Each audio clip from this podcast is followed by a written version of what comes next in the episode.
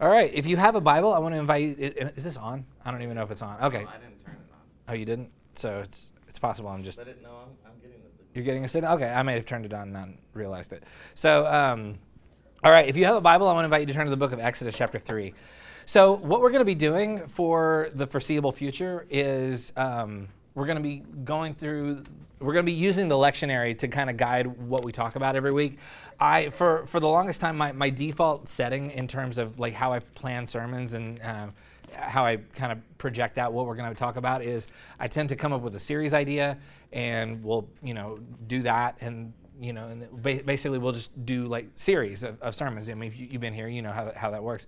Um, but what I found um, in in sort of the the post mid like I don't know exactly how to describe where we are in in, in the process of like getting through the COVID pandemic, but um, is I, it's it's really really difficult to know what is going to need to be talked about on any given week. It's, it's, it's one of those, like I did the, the Who We Are Instead series because that was a really personal series. Like that, that was something I could have done pretty much at any point and it would have been um, true and, and uh, I, I feel useful for the time. But outside of that, I've been I've been really racking my brain for weeks now, months really, trying to figure out like what do we talk about? Like how do we like in the middle of, of all of this, where do we go? Like how do how do we like what what what next series of things do we need to talk about? And I keep kind of brushing up against like it's it's impossible to know because the, the things keep changing. Like we like the vaccine the vaccine rolled out and everybody sort of felt like okay we're we're kind of nearing the end of this. We came back. Um, and then all of a sudden, because of the variant, the the numbers started to go up. People started getting really nervous. I mean, like I said, just yesterday, I heard from three different people, who I mean, which at our church is a majority, and uh, like, and so like I, I heard from enough people to where it was like, oh, this is this is like a, a real like concern that we need to address, um, and and so like every Saturday, it becomes sort of like a. Um, how, how is it going to be tomorrow? And like, how, what, what is the mood in the room? Are we, are we are we feeling more optimistic about things? Are we feeling more afraid?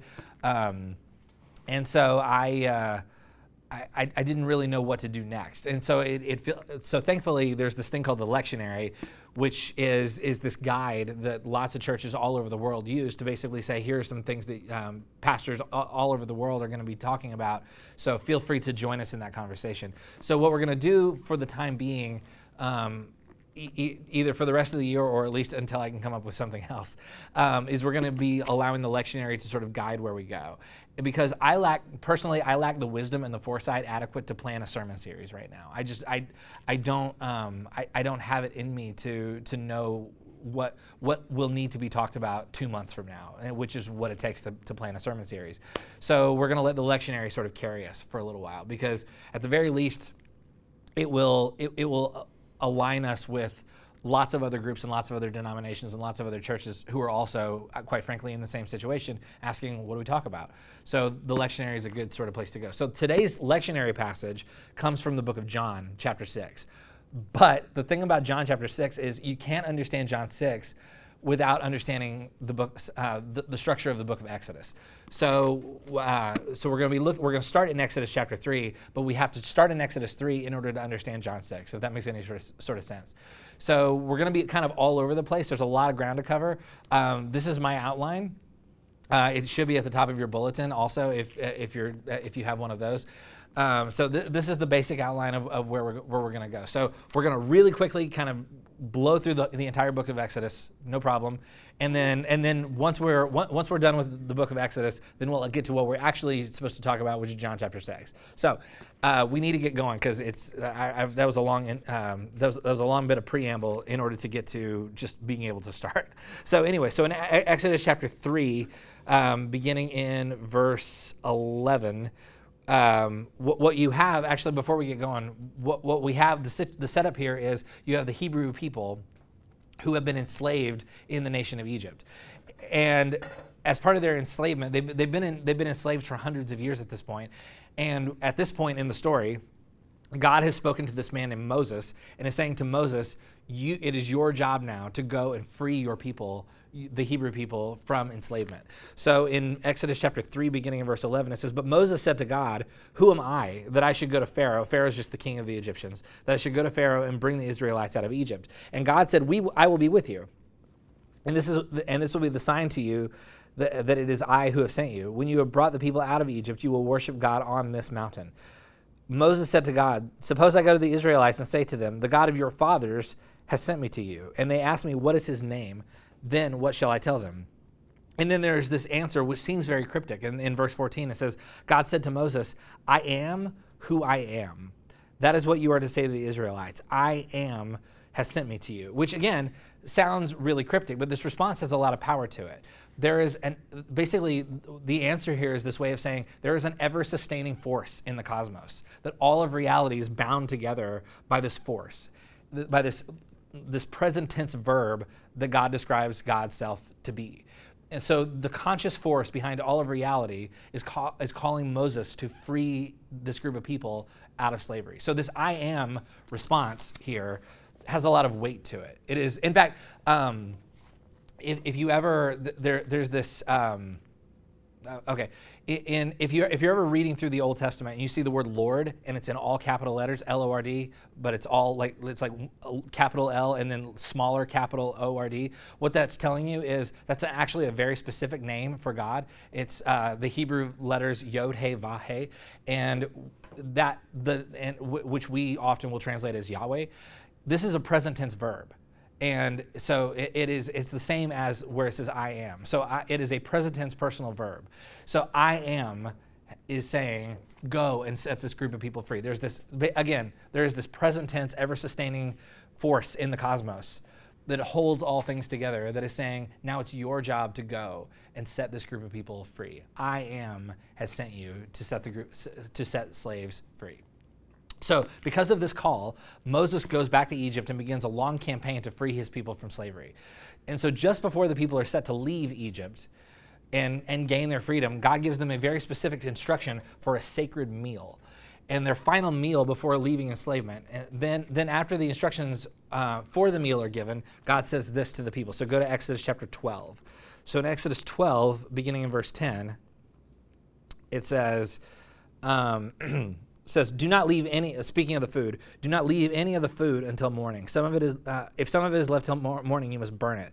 This is how you are to eat it: with your cloak tucked into your belt, your sandals on your feet, and your staff in your hand. Eat it in haste. It is the Lord's Passover. So. Um, this meal now, like thousands and thousands of years later, this meal is now referred to as the Passover. And th- th- this is, again, it's the final meal before this group of people is supposed to leave um, their enslavement forever. So you have this Passover meal being given, and then at, immediately after the Passover meal, this group of people leaves. So they're, they're being allowed to leave by the king, but at a certain point, the king, the Pharaoh, decides, actually, I prefer my entire like labor force to not leave, and so Pharaoh sends his uh, his army to bring them back. So they're they're gone. They've left this group after they've eaten the Passover meal. They've left, and so now the Pharaoh says, on second thought, I'd like them to come back. So he sends his army to go and retrieve the slaves. So they're cornered. This group of people who are recently freed slaves are cornered now, and they um, and they're rescued when God. Uh, and if you're familiar at all with like the cartoon versions of this story, I mean the, the story's been told thousands and thousands of times. But um, so so if you're familiar at all with the story, you know that the, the, the people are cornered at, at the edge of what was uh, the Red Sea, the Reed Sea, whichever you want to call it. Um, and so they're cornered, and God parts the waters of the Red Sea so that the people can cross to the other side. And um, and then, of course, after the after the people cross, the waters go back, and much of the Egyptian army is drowned. So the Red Sea, the sea, becomes symbolic, the symbolic reminder of God's protection of the people. The Red Sea becomes, again, in, in the parlance of the people, becomes this symbolic reminder that God is here to protect you. That, that there, is, there is a protector that is larger, this, this sustaining force in the cosmos that is larger than, than the forces of nature. So, in fact, Moses and his sister Miriam end up writing a song about the whole experience. So, in Exodus chapter 15, uh, beginning in verse 1, it says, The whole Israelite community set out for Elim and came to the desert of Sin, which is between. I'm, oh, sorry, I'm, I'm, in the wrong chapter. So then, in verse, I'm sorry, chapter 15, not chapter 16. Then Moses and the Israelites sang a song to the Lord. I will sing to the Lord, for he is highly exalted. Both horse and driver he is hurled into the sea. The Lord is my strength and my defense. He has come he has become my salvation. He is my God, and I will praise him. My Father's God, and I will exalt him. The Lord is a warrior. The Lord is his name. And again, you, you notice it shows the capital L, capital O, capital R, capital D. So this is Yod He Vahe. I am is his name. Um, and Pharaoh's chariots and his army has, he has hurled into the sea. The best of Pharaoh's officers are drowned in the Red Sea, the deep, which is a weird thing to write a song about, but here we are. It says, The deep waters have, have covered them. They sank to the depths like a stone. Your right hand, Lord, was majestic in power. Your right hand, Lord, shattered the enemy. So, so we have, again, this celebration that the sea has parted, this group of people has been redeemed, and the sea is this reminder that th- this group of people, in their lowest, most terrified moment, were, re- were rescued. So, in the next chapter, in, in chapter 16, which we will now go to, the people become acutely aware that they are in a place where the food supply is different. Yeah, when we were slaves, things were bad, but at least we had a steady supply of food.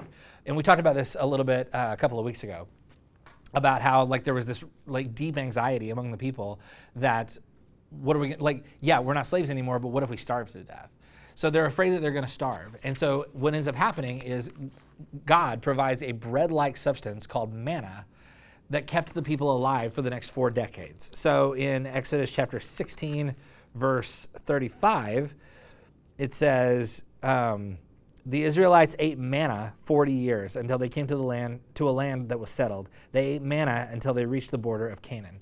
So we have the outline of the story is we have a God who says, I'm here to redeem or rescue my people from enslavement. And this God refers to God's self as I am.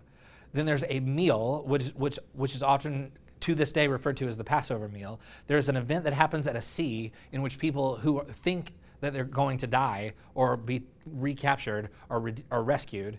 And then when things look like we're going to starve to death, there is manna that is, that is produced that sustains the people for 40 years.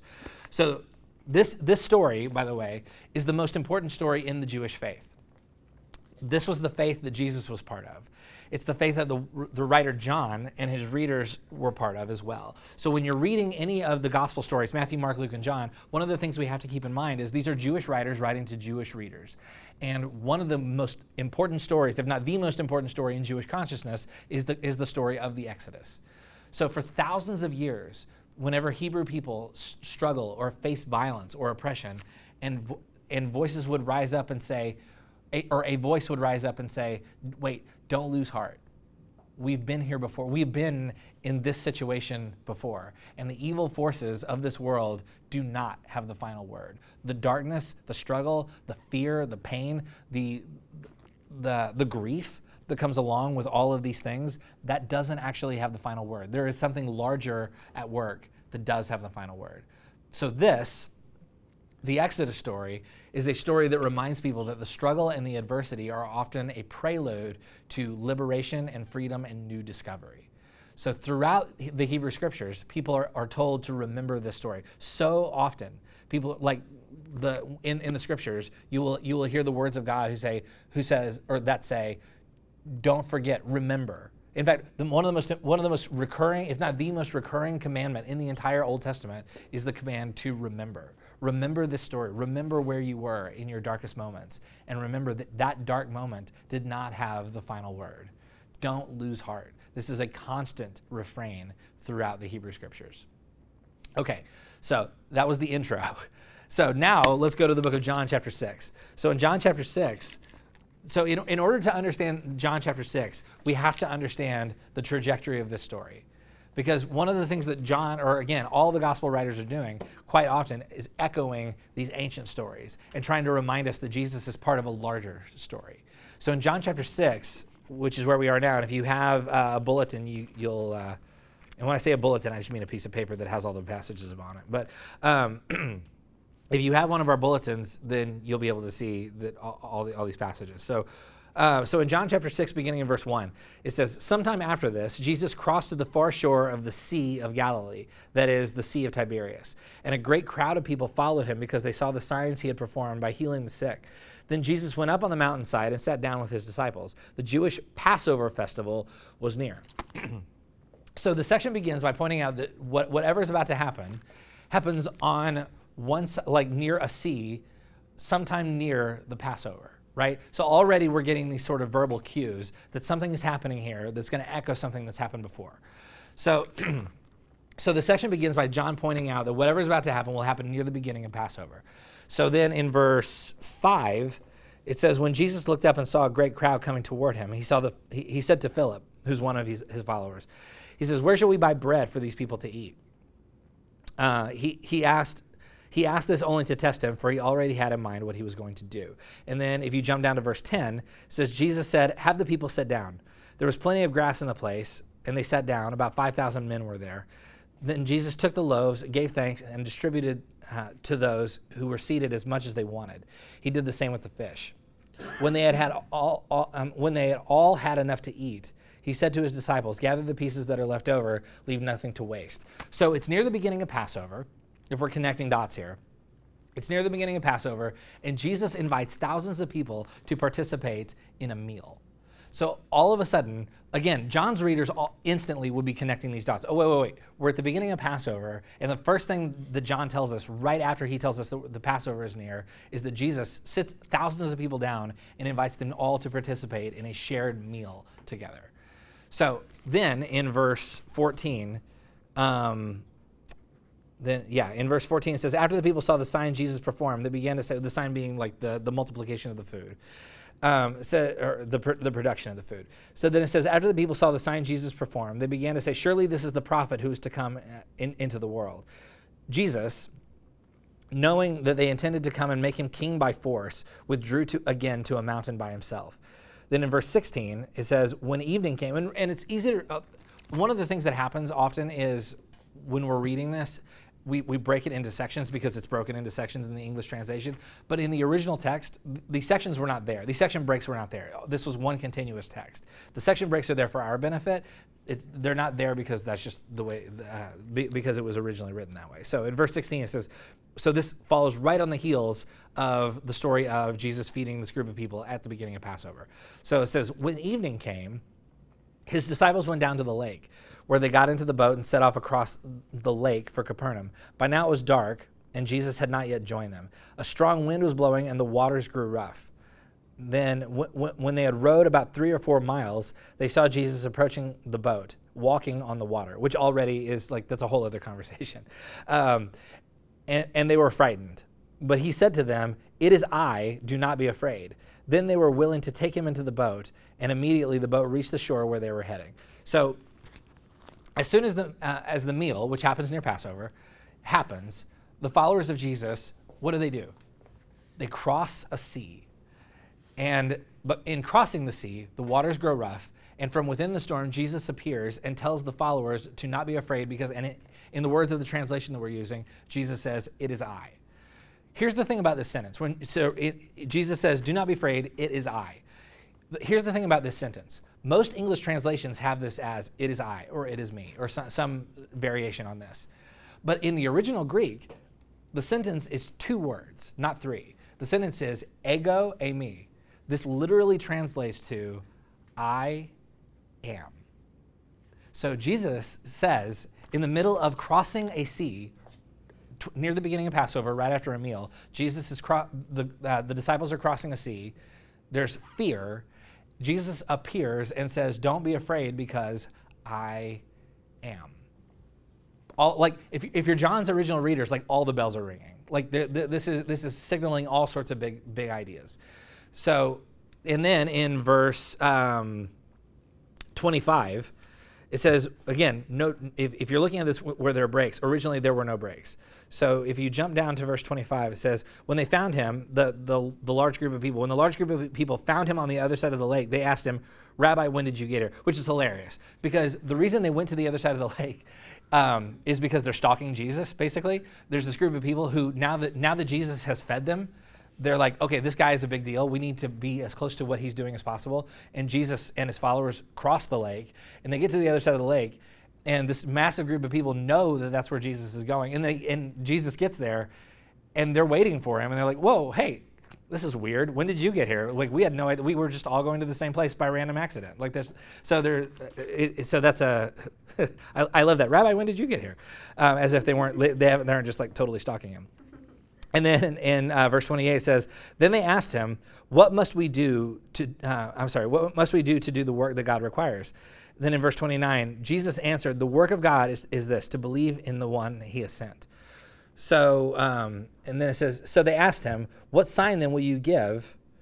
Um, sorry, I keep losing my place. What sign then will you give that we may see and believe you? What will you do? Which is funny because like he's just fed this group of people near Passover and he's just like walked on the sea. And it says, Our ancestors ate the manna in the wilderness. As, it is written, he gave them bread from heaven to eat. Jesus said to them, Very truly I tell you, it is not Moses who has given you the bread from heaven, but it is my Father who gives you true bread from heaven. For this bread of God is the bread that comes down from heaven and gives life to the world. So, is this ringing any bells?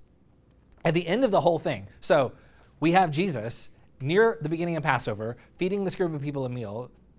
After that's over, they cross a sea and at which point Jesus says, Don't be afraid because I am. And then that is immediately followed by a conversation about Moses and manna. So at the end of the whole thing, Jesus and the people end up in a long conversation about the work of God and Moses and manna. The entire sixth chapter of John. If you're reading the entire sixth chapter of John and you've grown up in a Jewish society in which this story is told and retold and retold and retold over and over and over again, and you come across the book of John and you begin reading this story, all like again, all the lights on the dashboard are blinking because what what what you're thinking is, oh, this story isn't just this story. This story is about a whole other story that happened thousands of years ago. The entire sixth chapter of John is meant to serve as a reminder of the Exodus story and a way of connecting Jesus to that story. This is a way of saying, yeah, you remember that story about how we were all disheartened and things were at their darkest and we didn't know where we were going to go and we didn't know who we were and we didn't know if we were ever going to be free of this enslavement. Yeah, that story still matters because Jesus is part of that story. By the way, the people who first read John's book about 10 or 15 years after what was, uh, okay, let me, let me, back up. So, um, in about the year 70, in uh, in the city of Jerusalem, the Roman there there were there were several like rebellions in uh, in and around the city of Jerusalem uh, because Rome had, had conquered and the people in Israel did not love that Rome had conquered their territory, and so every once in a while there would be a rebellion, and sometimes depending on who was in charge, the who the person in charge uh, of Rome uh, the emperor would decide like how harshly to deal with the rebels. And so in the year 70 the roman emperor basically d- decided like look we can't keep having these rebellions. We need to crush them once and for all.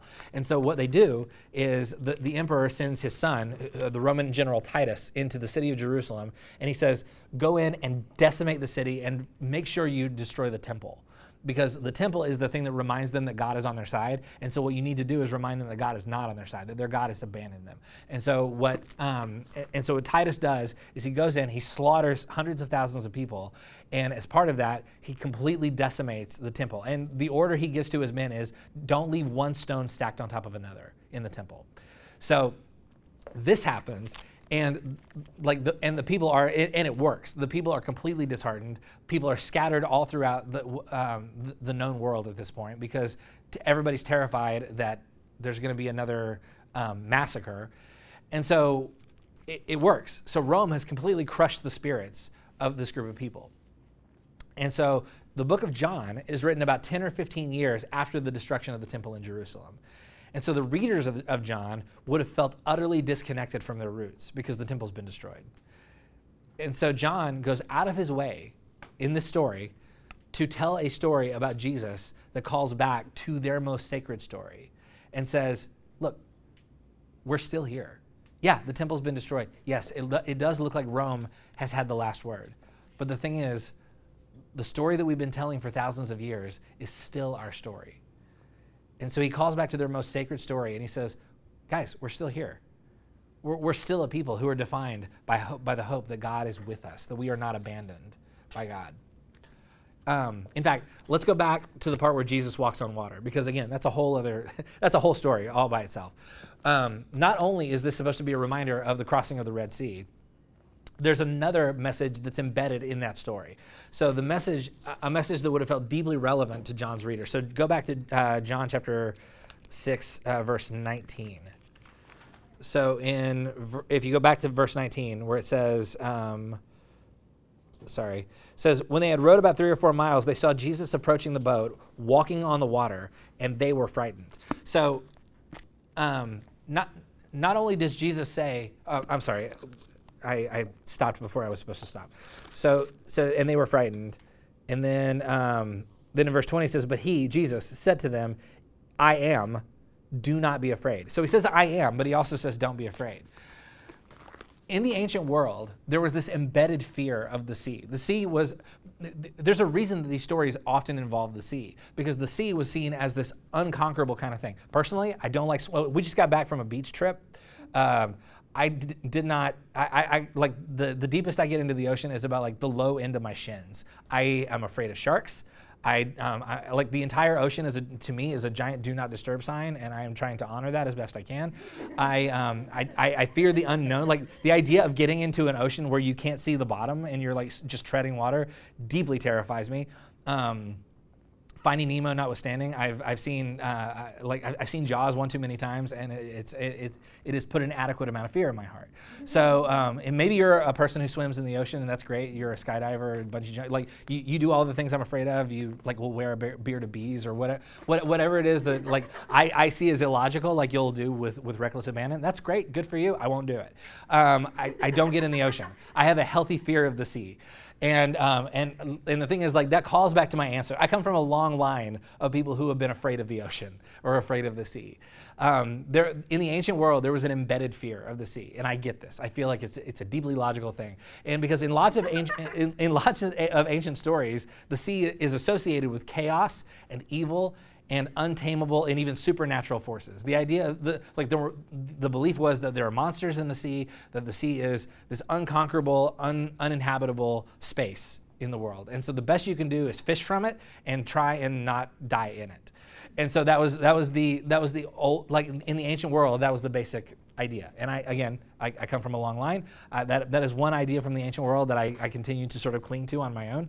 Um, and so my kids don't necessarily feel the same way, but that's you know I have to I have to live with it. You got to let them. You know what? You got to let them leave the, le- the, nest a little bit sometimes, but not not too far. But you know just whatever. Uh, anyway, so you you find examples of this all over the, the, the Hebrew scriptures. Take a look at Psalms uh, in the Psalms uh, chapter 29. In Psalm number 29, verses verse 1 it says ascribe to the lord you heavenly beings. Ascribe to the lord glory and strength. Ascribe to the lord glory due to its name. Worship the lord in, in the splendor of his holiness. So there's this like big language about like the power of god. And then in verse 3 it says the voice of the lord is over the waters.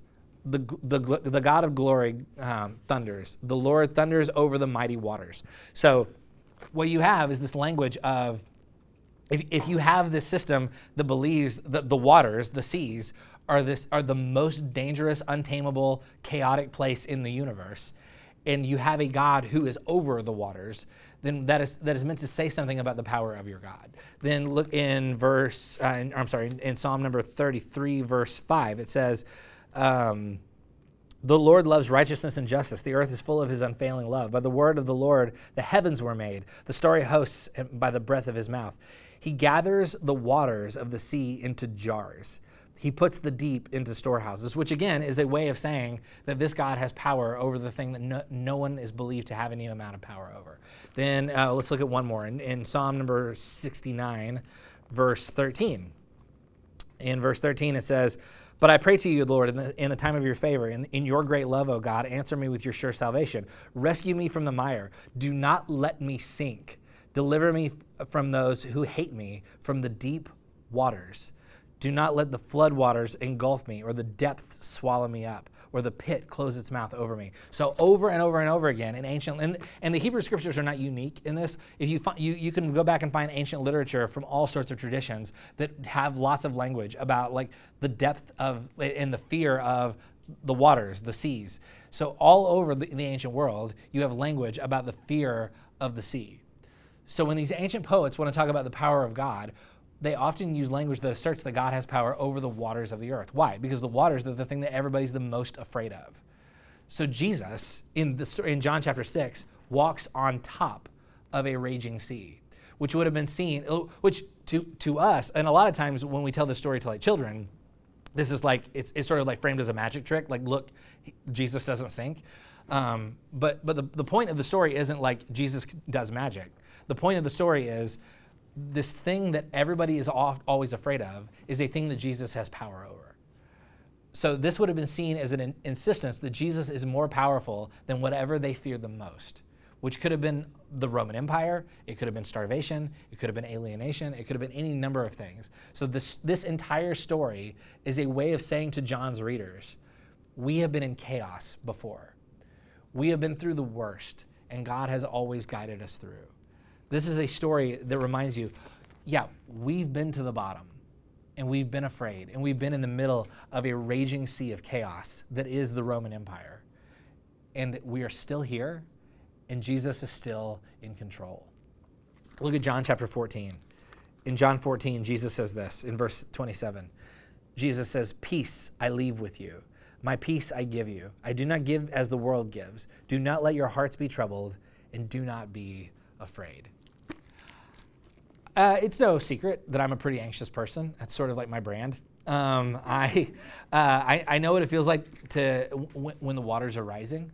Um, I think right now is a great example of that. The fact that I had to send an email out yesterday, sort of reassuring people that we're taking this this season seriously, that your kids are safe um, in our classrooms, that, that we're going to do everything we can to keep you safe in this time. Um, that's a hard word to hear. I think, after the, the last year and a half that we've had, uh, after the, the news of even the last week of rising cases. And um, it, it, it, feel, it feels like the waters are rising, does it not? It feels like the waters have been rising and raging for a long time. It feels like we've been in the middle of a storm. And this story is this way of saying, like, yeah, we've been here before. There's nothing new about this story and we, we continue to be in this in the story over and over and over again. Anytime we find ourselves afraid or sort of at odds with our surroundings, anytime we find ourselves in the middle of chaos, there's this story that reminds us, yeah, we've been here before. And Jesus continues to insist, I, I am. And there's something larger than your anxiety, than your fear, which again to me is a hard word to hear so a couple of things that we can sort of internalize, hopefully, and and I, this is as much for me as it is for anybody else. But one is I think it's really important for us to name the storm. I think the storm is a metaphor. Um, as Jesus crosses the sea, um, for uh, it's this, this, this reminder of like, yeah, the storm can be the Roman Empire. The storm can be um, the destruction of the temple. The, str- the storm can be a virus that we have very little understanding and very little control over. The storm can be questions about what is it going to look like when we send our kids back to school. The storm can be, um, you know, we like you. Maybe you have somebody that you that you care about who has tested positive and they're not doing great, and there's this this real like like real anxiety about what that looks like, um, about how we how we deal with that. So I think the first thing we're invited to do is name the storm, um, and and to remember, yeah, th- this is not new. That Jesus continues to insist, I am. And that there's something larger than the things that we fear. And that's not to minimize the things that we fear. I would never do that. Um, that is to say that the story is bigger than those things. So the first thing that we're invited to do here is name the storm. And to say, yeah, right now for me, the storm is this virus and um, my kids going back to school and maybe financial hardship as a result of the last year or so, um, a, an uncertainty about like the future of your job, your uh, whatever situation you're in, um, whatever that storm is. I think Jesus says, yeah, w- you can name that because I am on top of the raging sea. And then the second thing I think to internalize is storms don't last forever. Um, the, the season that you're in, the struggle, the, the fear, it's, it feels like it's going to be forever. I know exactly what that feels like. It feels like it, it, will never stop. The storms don't last forever. Even, even though, it, again, it feels like it will, uh, the storm will subside. So um, I, th- I think the thing to internalize, we, we name the storm because it's, in, it's difficult to have any sort of power over a thing that we can't even name. And then um, we remember that this this season, this whatever it is that we're in, it, it doesn't last forever. So maybe you need some calm waters right now. so I want to invite everybody, if you're comfortable, uh, we're going to take a minute and we're going to kind of be silent in, in, in this moment. So I want to invite you to close your eyes. Nothing weird, just as a way of sort of centering ourselves. I want to invite you to take a deep breath in. And hold it. And let it go. Take another deep breath in. And hold it. And let it go.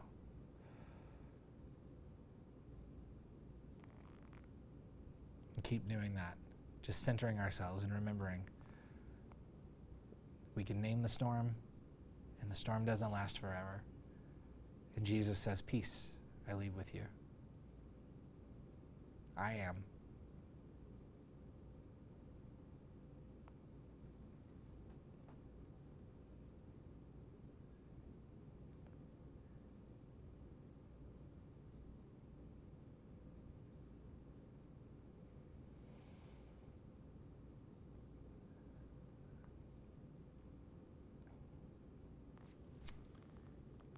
God, we thank you for this story and this reminder that we're still here.